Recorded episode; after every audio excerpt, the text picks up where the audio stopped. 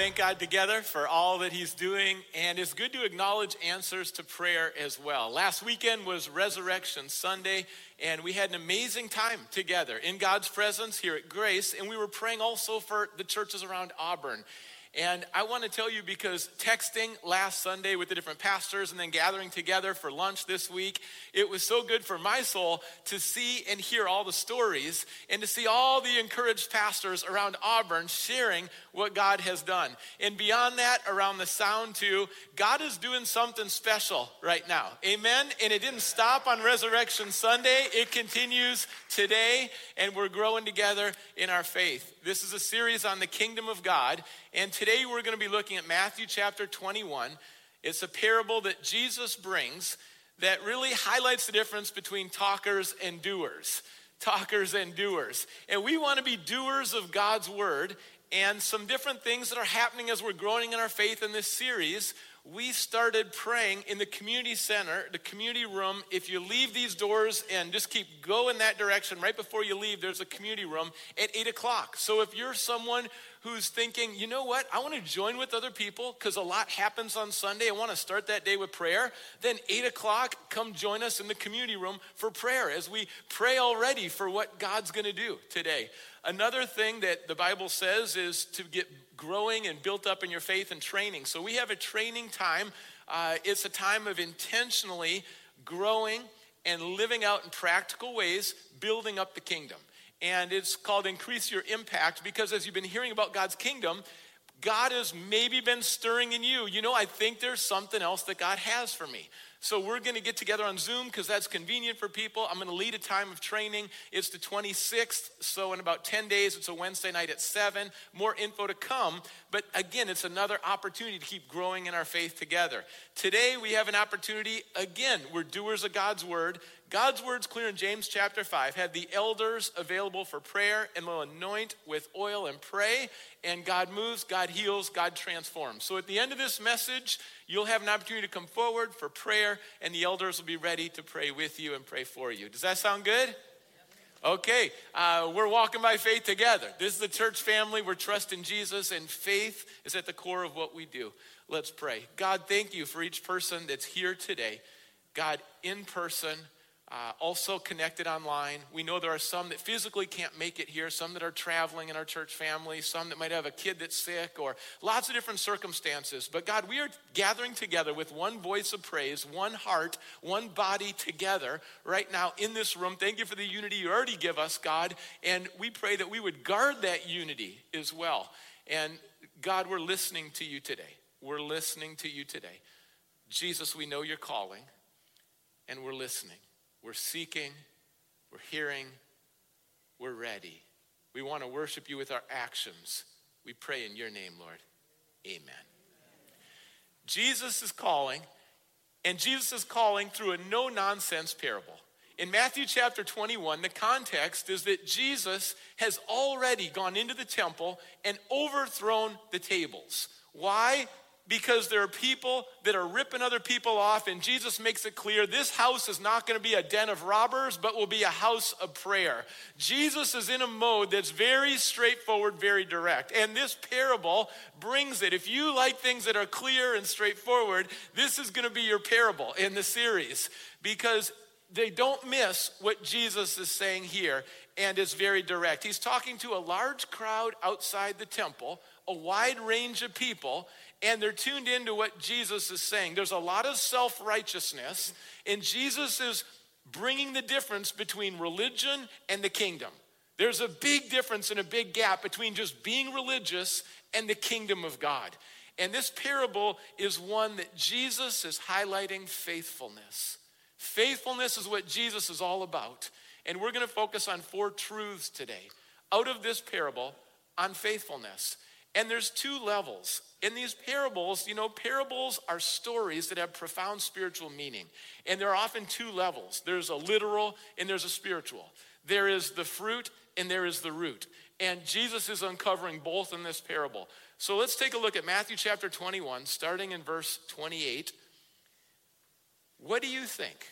There was a man who had two sons. He went to the first and said, Son, go and work today in the vineyard.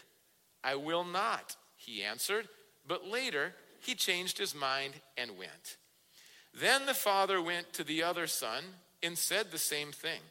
He answered, I will, sir, but he did not go. Which of the two did what the father wanted? The first, they answered.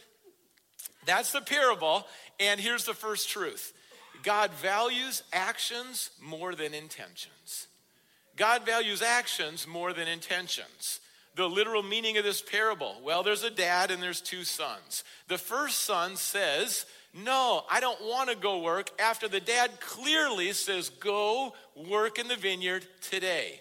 Go work today. And the first son says, No, then changes his mind and works it and gets it done. Then, second son, dad says the same thing go work in the vineyard today. So clear. Go work today. The second son says, Oh, yes, I will. Yes, I will. And doesn't do any of the work. And Jesus asked the question which of the two did what the father wanted? And everyone knows it's the first son. Jesus brings parables with very clear and obvious answers. And everyone knows the answer. And he does that because an obvious answer is going to drive home the point. And there's two sons, there's the contrast, there's the obvious answer. Talk is not a bad thing. Talk is important. Talk has value. Build people up with your words. Affirm people with your words. Encourage people with your words. Lead people to Jesus with your words. Share your story with your words. Talking is not a bad thing, it has its place, but it's a lesser thing than talking and backing it up with action. It's less to just talk than to actually be faithful. Jesus highlights this over and over again in Scripture. John chapter 14, verse 21. Whoever has my commands and keeps them is the one who loves me. The one who loves me will be loved by my Father, and I too will love them and show myself to them. I want to make it abundantly clear today that you start a relationship with God through grace and undeserved gift and through faith. It's not earned, 0% earned. Once you put your trust in Jesus, sometimes we downplay actions and actually living that out. And growth is tied to our actions. Jesus says, You will know who loves me by their actions, how they obey me. You don't have to guess who loves me, you'll see it in their actions. That's what he says boldly, very clearly. Now, John hears this, Gospel of John. John continues to write, 1 John chapter 2, verses 3 and 5. We know that we have come to know him if we keep his commands. Whoever says, I know him, but does not do what he commands, is a liar, and the truth is not in that person. But if anyone obeys his word, love for God is truly made complete in them. This is how we know that we are in him. John continues in chapter 3, verse 18. This is still in the book of First John. Dear children, let us not love with words or speech, but with actions and in truth. Has anyone ever loved you with their words, but not their actions? They're saying one thing and they're doing something very different. That's not real love. Real love is both words and actions. And then First John chapter 5, verses 2 and 3. This is how we know that we love the children of God by loving God and carrying out his commands. In fact, this is love for God, to keep his commands. And his commands are not burdensome. To do what God tells you to do, it's not burdensome. In fact, there's freedom in obedience, there's freedom in faithfulness, there's joy, there's peace in faithfulness.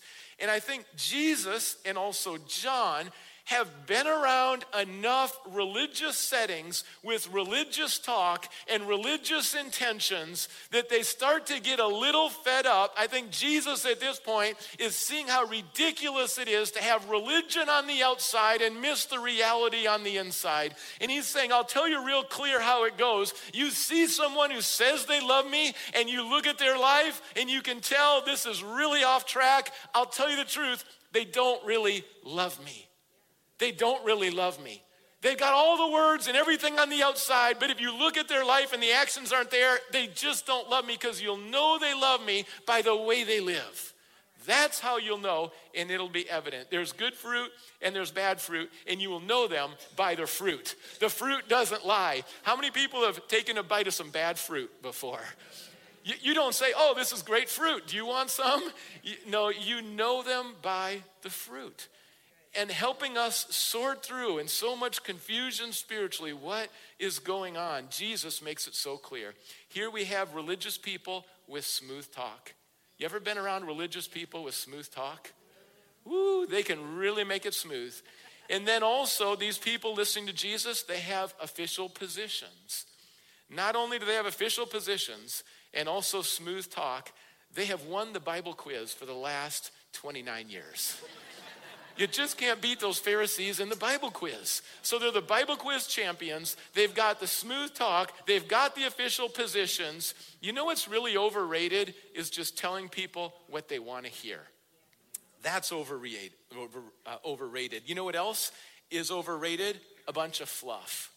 You know what else is overrated? A bunch of spiritual talk that doesn't have any action behind it. You know what else is overrated? Is it when someone says, I've got it, and they really don't. When someone is, uh, has all the right intentions, but there's just no fruit and no actions to back it up. Jesus is saying all of that is very overrated. And the bottom line is did you get it done? Were you faithful? Jesus called, did you believe and did you act in faith? Did you get it done? Were you faithful? That's all that's going to matter at the end of our days. And I, I like to think about soccer a lot because that was a big passion in my life, uh, still kind of is. And uh, I think soccer is just a platform to learn about life. If you teach chemistry or biology, I think that's just a platform to learn about life. If you teach piano, piano is just a platform to learn about life. If you work in the corporate world, that's just a platform to teach others and grow in life. And so soccer had a lot of truth to it that I think carries over to life. And one thing I noticed in soccer is that there's a lot of stuff that just doesn't matter that much. It just doesn't matter that much how much someone bench presses or does in their bicep curls. It just doesn't matter that much what brand is on their uniform or who their sponsor is. It doesn't matter what that uniform really looks like and what the designs are. That doesn't matter that much. It just doesn't matter how much someone warms up and how good they look in the warm ups. It doesn't matter how much someone juggles or the coolest tricks that they have that they can do and that looks good on the YouTube videos. That, that just doesn't matter. It doesn't matter how someone talks about the game before the game. It doesn't matter how many people are in the stands or how big the crowd is. I could go on and on about things that don't matter in soccer. What matters is when you get on the field, what happens? And as a goalkeeper, it's just do I keep the ball to the back of the net or do I not? It wasn't about what shirt I have. It wasn't about this or that. It's a bottom line. What are you doing on the field? Are you on the field and what are you doing there? That's what matters in soccer. And there's a whole bunch of religious stuff that impresses and kind of looks good on the outside, but we know there's a heart to this thing, and Jesus will get right to the heart of it.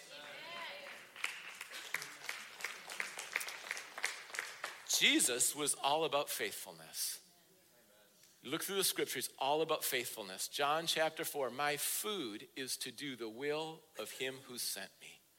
My food is to do the will of him who sent me. John chapter 17.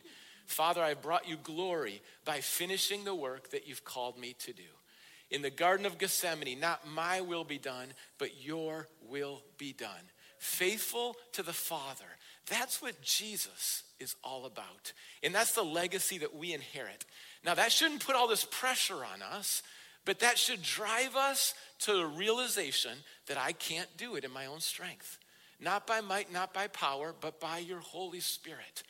The ones who are faithful are not the ones that try extra hard to be extra impressive. No, the ones who are faithful are the ones who say, I can't do it, God, but come and help me and fill me and lead me and guide me and empower me. And I'll be willing and surrendered to do whatever you want me to do, God. And I'm saying, yes, no matter what the results are, I'm going to trust you with the results. And you know, there's three reactions in Jerusalem at this time, Matthew chapter 21. There's some who want Jesus to leave the region, leave the city, and leave the earth, and they're going to kill him. And there are people in Auburn right now that want Jesus to leave the region. There, there's a second reaction that the second group is the one that gives him all the lip service. They even give some thanks to God and they have lip service and they say Hosanna and they say the right religious things and they know the Bible verses and they've got the lip service, but they're not really going to follow through. And then there's another group that calls him Lord, and they're going to live for him no matter what the cost, and it's going to be bold and sacrificial and full of love. In those three groups, in Auburn, those three groups are here today. Those three groups in Auburn. Leave the region, Jesus. Jesus will give you some shallow lip service. Or, Jesus, you're the Lord, and we're going to live for you. And I encourage you to think through today where are you? Which group are you in? Where do you want to be? Jesus said, You'll know them by their fruit. A good tree can't bear bad fruit, and a bad tree can't bear good fruit. So here's the key abide with Jesus. Amen. Abide with Jesus, and you will bear much fruit. That's a promise from God. Our role is to abide, trust, be close, listen to, honor, rely on Jesus. And you know what's going to happen? There's going to be crazy, incredible, wonderful fruit in your life. Abide with Jesus is the call. Don't get too caught up in sin or performance. That's not the path. Go to Jesus, abide with him, and you will bear much fruit. Now, as Jesus is very direct and straightforward, here's another truth. If you follow Jesus, then keep your word. If you follow Jesus, if you're a Jesus follower, then keep your word. In the Old Testament, there were vows throughout the Old Testament, and this was a big deal. The vows that people would make in the Old Testament. Deuteronomy chapter 23, starting in verse 21, we read, If you make a vow to the Lord your God, do not be slow to pay it. For the Lord your God will certainly demand it of you, and you will be guilty of sin. But if you refrain from making a vow, you will not be guilty. Whatever your lips utter, you must be sure to do, because you made your vow freely to the Lord your God with your own mouth. Ecclesiastes chapter 5, verses 4 through 6 When you make a vow to God, do not delay to fulfill it. He has no pleasure in fools. Fulfill your vow. It is better to not make a vow than to make one and not fulfill it. Do not let your mouth lead you into sin, and do not protest to the temple messenger. My vow was a mistake. Why should God be angry at what you say and destroy the work of your hands? Vows unto the Lord, unto other people. This second son, whoo, he, he sure sounds good to the father. Well, in Proverbs chapter 25, verse 14, like clouds and wind without rain is one who boasts of gifts never given. One who talks a lot about what they're going to do and makes a lot of promises and doesn't deliver just doesn't bring the refreshment. It's like, where is it? Where's the rain? Where's the blessing? Where's the goodness? Where's the refreshment? Don't let that be your character. Now, in the New Testament, uh, you don't see the vows, and we don't have vows we make unto God. And there's a shift in emphasis. And in the New Testament, the focus Jesus brings is that we are people who keep our word we keep our word. In Matthew chapter 5, verse 37, all you need to say is simply yes or no. Anything beyond this comes from the evil one. So we don't need to have extensive public vows that we make. We give our word and we keep our word. If we say yes, it's yes. If we say no, it's no. And then similarly in James chapter 5, verse 12, above all, my brothers and sisters, do not swear, not by heaven or by earth or by anything else all you need to say is a simple yes or no, otherwise, you will be condemned. Keep your yes, keep your no. That's at home, at work, at church. If you say you're going to do it, do it. If you say you're going to be there, be there. Don't let it be your character that you got a great game, you talk, and everything sounds nice, but the action doesn't back it up. And we all struggle with that. There's not a person in the room who doesn't struggle with that. But God's calling us to step up and to grow. And uh, you probably know people that are around you. If you really boil it down, you have discernment. God gives it to you. And you just know when someone says they're going to do something, you know the people that you would say definitely are going to do it. You've got some definitely people in your life. When they say they're gonna do it, you just know definitely that's done. I don't even worry about it. it case closed, it, I can bank on it, definitely. And then you've got some probably people in your life. Well, they said they would do it. Mm, probably. Mm, hope so. And then you've got some maybe people in your life. Oh, I, I really don't know. I, if I remind them a bunch, they might get upgraded to a probably. But it's a real maybe. And then you got some people in your life, it's like, eh, not really, not really. And you just have that because you've been around these people, you've experienced their talk, you know the reality, you know how it plays out. It's not new. You've got some definitely people, some probably people, some maybe people, and some not really people. And you've got to choose carefully whether you're at work or home or at church who you're going to entrust, who where's your heart going to go because you don't want to put your heart out there for a maybe person right? I'm going to be faithful to you. Well, is that a probably? Is that a maybe? Is that a definitely? Like, I need to know the person before I invest and trust my heart. And so that's a reality in our relationships that's all the time. Psalm 15, verse 4 keep your word even when it hurts. That's an honorable person, a person who's worshiping God. It says, keeps their word even when it hurts. Now, um, I'll say this excuses are so common and popular. You've got your favorite excuses. Could we honor God today and just reject some excuses? Could, could we stop saying COVID, COVID, COVID, COVID's COVID, COVID. COVID's the reason I don't love people. COVID's the reason I don't serve. COVID's the reason I don't go to church. COVID's the reason I don't share my faith. COVID's the reason I'm not really living for God. COVID's the reason we don't have any victory. COVID, COVID, COVID. If I've heard that excuse a thousand times, can, can we just say Jesus is greater than COVID?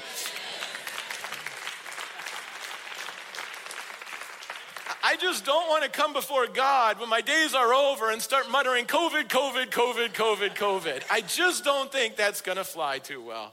You got your own excuse. I, could start playing on a lot of excuses and meddling. This is what I noticed. When I lived in Iowa, in the Midwest, loyalty was a strong value and you keep your word, even if the temperature drops to 20 below and 20 inches of snow are falling, you're gonna get over that house and you're gonna bring that meal and you're gonna show up. And that was just Iowa. It, it, it had its you know, pros and cons uh, in other areas, but in terms of loyalty, it was so strong. Then, when I got to Southern California, after we were married, I took a position in a church in Southern California, and loyalty looked very, very different. Loyalty was like, hey, I'm gonna do it, Oh, unless something else better comes along. Loyalty, I'm gonna do it. Uh, yeah, unless I don't feel like doing it that morning. I- am gonna do it unless my friends aren't gonna do it, then I'm not gonna do it. And I- I'm not just bashing Southern California in this generalization, but I'm saying all my loyalty expectations just kind of went, whoa, do I need to shift? Do they need to shift? Like, how do I process this? What I appreciate about Southern California is incredible creativity for the kingdom and the creatives were thriving in a way I didn't see in Iowa. Sometimes in Iowa, it was just such a small box, and you had to just stay in this box, and there was just wasn't room to spread your wings and thrive and creatives. And I stepped back from all that, and you know, because you've been in different places, and different places have their different strengths, different cultures have their different strengths, different churches have their different strengths. And I think sometimes it's okay to notice the difference and then step back and know that we're not bound to one place or culture, but in Christ, we can have all of this is yours in Christ. And I want to say today, in Christ, you can be loyal and you can be creative. You can have both in Christ. You can be dependable, you can be creative, and God will lead it and guide it. See, there's a victory in the Lord in this area. There's a victory in this area. You know, so often we focus in, in a right way on the death of Christ because he died for our sins. And we should absolutely focus on the death of Christ. But that's half of our focus. The other half of our focus and the other half of the gospel is the resurrection of Jesus. And this is the victory that he overcame the grave and that Christ in us, the power of the resurrection is here every day. And if you get only focused on the cross, you might miss some of the victory of the resurrection. You know, I heard someone say it's popular today to focus on transparency and vulnerability. And that's very good. We need to be honest with each other at church. We need to be real, and that's good. But if that's all we focus on, we just get stuck in, well, this is the same transparent problem I've had every week. It's the same sin I'm doing every week. And we don't ever experience the victory in the Lord, the freedom to break out of sins and the way out. So it's a both and. There's transparency and victory. There's the death, there's the resurrection, there's loyalty, there's creativity. And in this area, don't settle for less. If you're someone who's thinking, well, I just always had trouble keeping my word, then it's a new day today. Then it's a new day. God has grace and mercy. God wants to do a new work in your life. You're a truth teller, a promise keeper, and you're going to honor the Lord. Your words and your actions are going to line up. You see, the truth is, it's easier to bring questions than contributions. It's easier to bring questions than contributions. Questions are good. Jesus asked questions. We need to ask questions. Research is a good thing, a very important thing. But sometimes we can question it to death. Have you ever seen a work of God questioned to death? Don't muzzle the ox when it's doing the work. Question it to death. Nehemiah, in the book of Nehemiah, was rebuilding the city and the wall.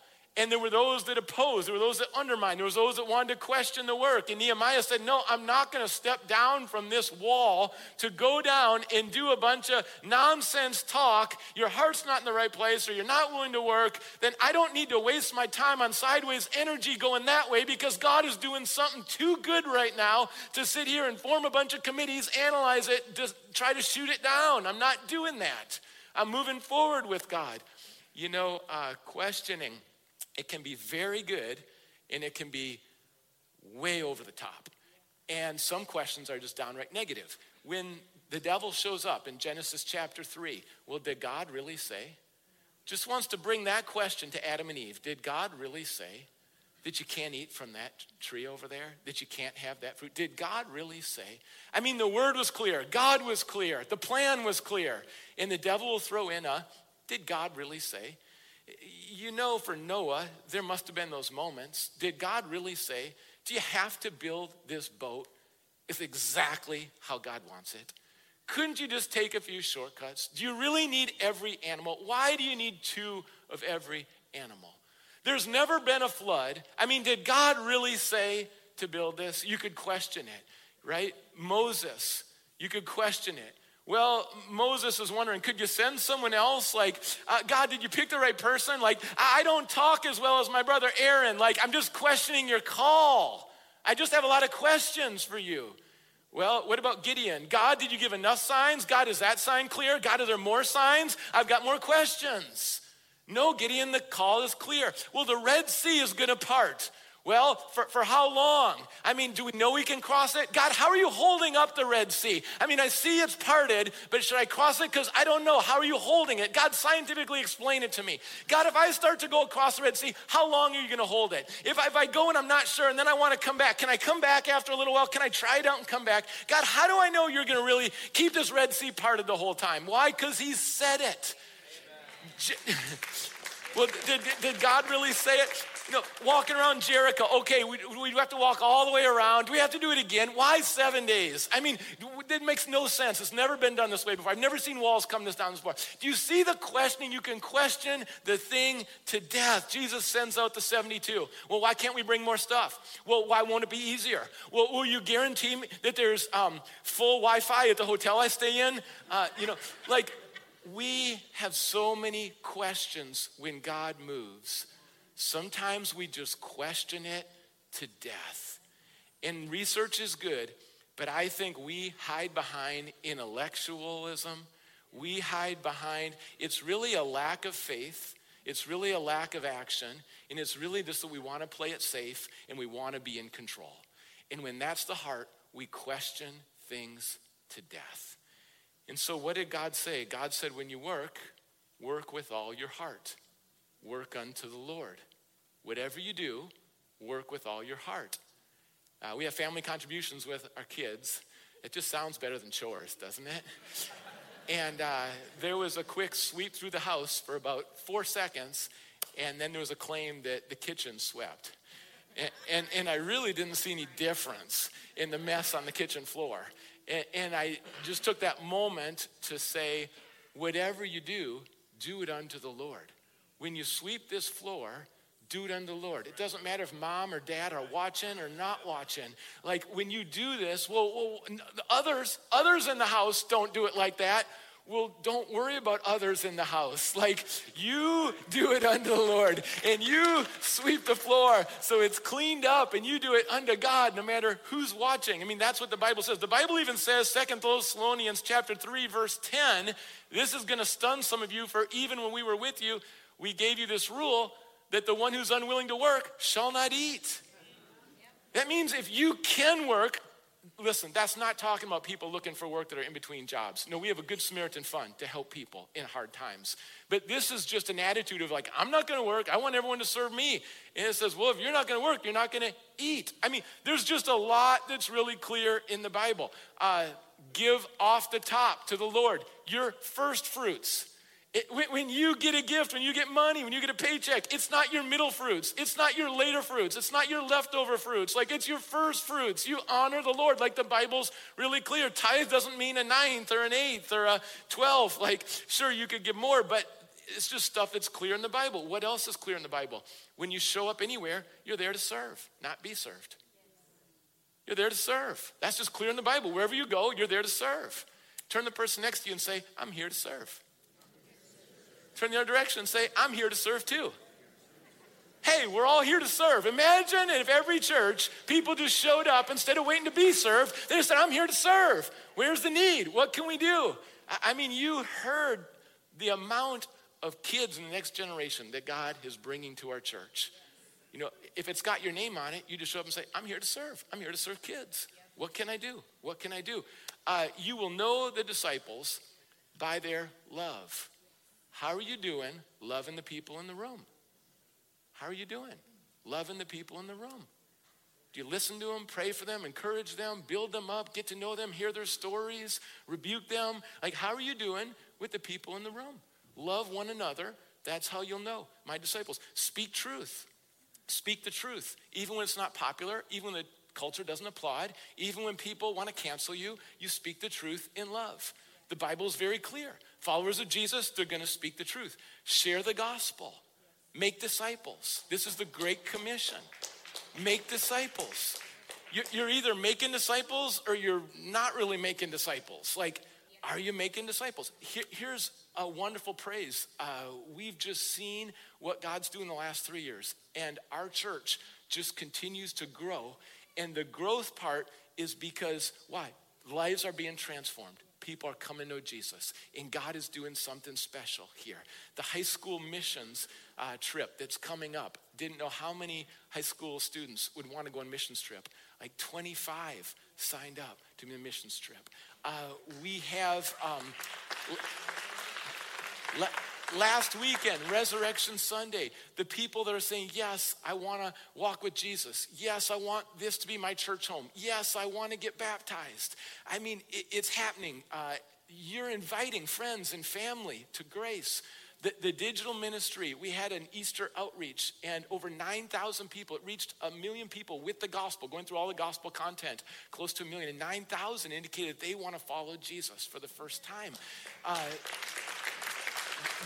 the international partners. You see, when it, all of us serve in different ministries, but when your heart is, yes, I want to make disciples, I want to be faithful, then God's going to work through you, even His power in your weakness, and He's going to do incredible things. And my encouragement to you is that when God leads you, just say yes. James chapter 4. And if anyone then knows the good they ought to do and doesn't do it, it's a sin for them. So let's step out of sin. Let's say yes to God. God's been leading you to do some things. Then move forward in faith. Don't keep questioning things to death, but instead build up the kingdom of God. And that is the fruit of faithfulness. Now, let's, the end of this parable is the root. And this is where Jesus he turns up the heat. I don't know how else to say it. Jesus turns up the heat with the crowd who's watching because with a tree, there's what's visible and then there's what's underneath the ground. And there's the fruit above and then there's the roots, the whole root system underneath. The root system can be as wide and long almost as the tree sometimes. And so there's a lot underneath the surface that's happening. And Jesus is not one to just talk about above the surface, Jesus is one to talk about the root and the heart and at the crux of what's really going on. So this is where he goes with the parable. After saying the difference between the two sons, now he says in verse 31 which of the two did what his father wanted? The first, they answered. Jesus said to them, I tell you the truth, the tax collectors and the prostitutes are entering the kingdom of God ahead of you. For John came to you to show you the way of righteousness, and you did not believe him. But the tax collectors and the prostitutes did. And even after you saw this, you did not repent and believe him. It wasn't a mistake that Jesus said the word prostitutes twice, and the prostitutes are ahead of you, religious folk. That was not an accident. Jesus is meddling on purpose right here. He is calling, he is meddling, and he is saying the kingdom is greater than empty religion. The kingdom of God is greater than empty talk and just some good intentions. That's not the kingdom that Jesus leads. And faithfulness is missing because faith is missing. You can't have faithfulness without faith. And on the deepest level, people weren't really listening to Jesus and honoring Jesus. So they thought they would skip Jesus and his words and just make their religion look pretty on top of that. And Jesus at this point, I think, is disgusted with that approach and what that represents and reflects. And so he turns up the heat. He brings it real clear. John the Baptist came, he said to repent and turn from sins and turn to God, but you all weren't humble and you don't see the repentance happening in the religious circles. You see a lot of self righteousness. And then Jesus came and he said, Believe and trust, but you're not abiding, you're not trusting. You see, there are decisions of the soul that are much deeper than your words and your attitudes. There are decisions of the soul that then lead to the right words and actions and attitudes. And if those decisions of the soul aren't happening, if the humility is not there in the soul, it's not going to bear the fruit in your life. It starts with the humility in the soul that the outward piety those religious people just didn't have. And so this was stunning, stunning to hear the Messiah say these words. Stunning to those who outwardly looked so good and spiritual and religious. To those who outwardly just told everyone that they're on board those who outwardly kind of thought they have it together and they have it figured out. On the outward, that was the crowd. Jesus infuriates them. Jesus infuriates them. We don't say that very often, do we? Jesus infuriates people today when he challenges dead and empty religion. People will die for their empty religion. But Jesus is calling them to something greater, to life. And as he does that, he brings a parable with an obvious answer. One guy doesn't seem responsive to God, realizes it, repents, faithful. Another guy talks a great game, got some great answers, some really good intentions, and that's about all he's got. So, which guy? Which guy? Which guy? Which guy? And everyone in the crowd knows the first son, the first son. Why does Jesus make it so obvious? Because there's so much opposition and resistance. He does this with the Good Samaritan. All right, there's a priest, there's a Levite, religious leaders, there's someone in need. They walk by on the other side. Oh, yeah, they're on the other side. And then here comes a Samaritan. What does he do? He crosses the road, cares for, pays the bill at the hotel, continues to care for. Now, let me just ask you which one was the neighbor? See, because the religious folks said, Well, who's my neighbor? If the most important thing is to love my neighbor, well, who's my neighbor? And Jesus said, Well, let me break it down this way. The priests and the Levites, other side of the street, the Samaritan comes up close and cares. You tell me which one super obvious, super, super obvious. Jesus makes the answers to some of these parables so obvious, so there's no room to hide, so you can't miss it, so it's right here, and they can still decide to rebel and be religious, but Jesus is trying to lead them to a very clear, life giving truth. And he's stirring and he's challenging. You know, as I think about America right now, here's a report from the Wall Street Journal that America is pulling back from the values that once defined it. That's the headline. And in their poll, they compared 25 years ago to today. Patriotism has dropped from 70% to 38%. And they said, in terms of faith, spiritual life, religion, those who say it's very important 25 years ago, 62%. Today, 39%. In addition, these values have significantly dropped. Having children, involvement, serving in the community, and hard work are all values that have significantly dropped. The only priority that has really grown in their survey is how important is money. And it's jumped from 31 to 43%. Money's become more important to people. But this is true with every age group, including seniors. Younger age group, 18 to 29, it's more pronounced. Uh, but overall, all age groups show the same result. When I read that, I thought of the second son. And I just don't want our country to be the second son that says, In God we trust, one nation under God, we're a Christian nation. But what's really happening in the reality? And I think those numbers point us back to say it's time to return to Jesus. If this message in this parable has convicted you, I just want to say it's time to come back to Jesus. Jesus is asking, Who's going to follow me? And it's the tax collectors and the prostitutes that are responding. It's not always the people who you think are ready. It's not always the people who you think that are going to say yes to Jesus. Tax collectors and prostitutes are ahead. The woman at the well had five husbands. Jesus brought living water to satisfy her soul. She got it. She followed Jesus, she told her community, and she led people to Jesus. Five husbands. She got it. The professional disciples didn't. The man in Mark chapter 5 who had the demons inside of him, Jesus set him free from the demons. All these religious people said, Jesus, leave the city. The man who had the demons, he got it. He went around the Decapolis, starting with his family in the 10 cities, making disciples, making disciples. Whoever has ears to hear, let them hear. God's guiding us to faithfulness. And Jesus is calling. You'll never go deeper than obedience. Knowledge is not the end goal. Knowledge should inspire us towards obedience, but you never go deeper than obedience. Jesus is calling with a deep conviction talkers and doers, those who will abide, because that's where it starts. There's no faithfulness without faith. Jesus is calling. I want to invite the uh, elders right now to come forward. And I want you to think about how is Jesus calling you today? Is he calling you to put your trust in him for the first time? Is he calling you to get baptized? Is he calling you to repent? In James chapter 5, it says, confess your sins, repent, experience healing.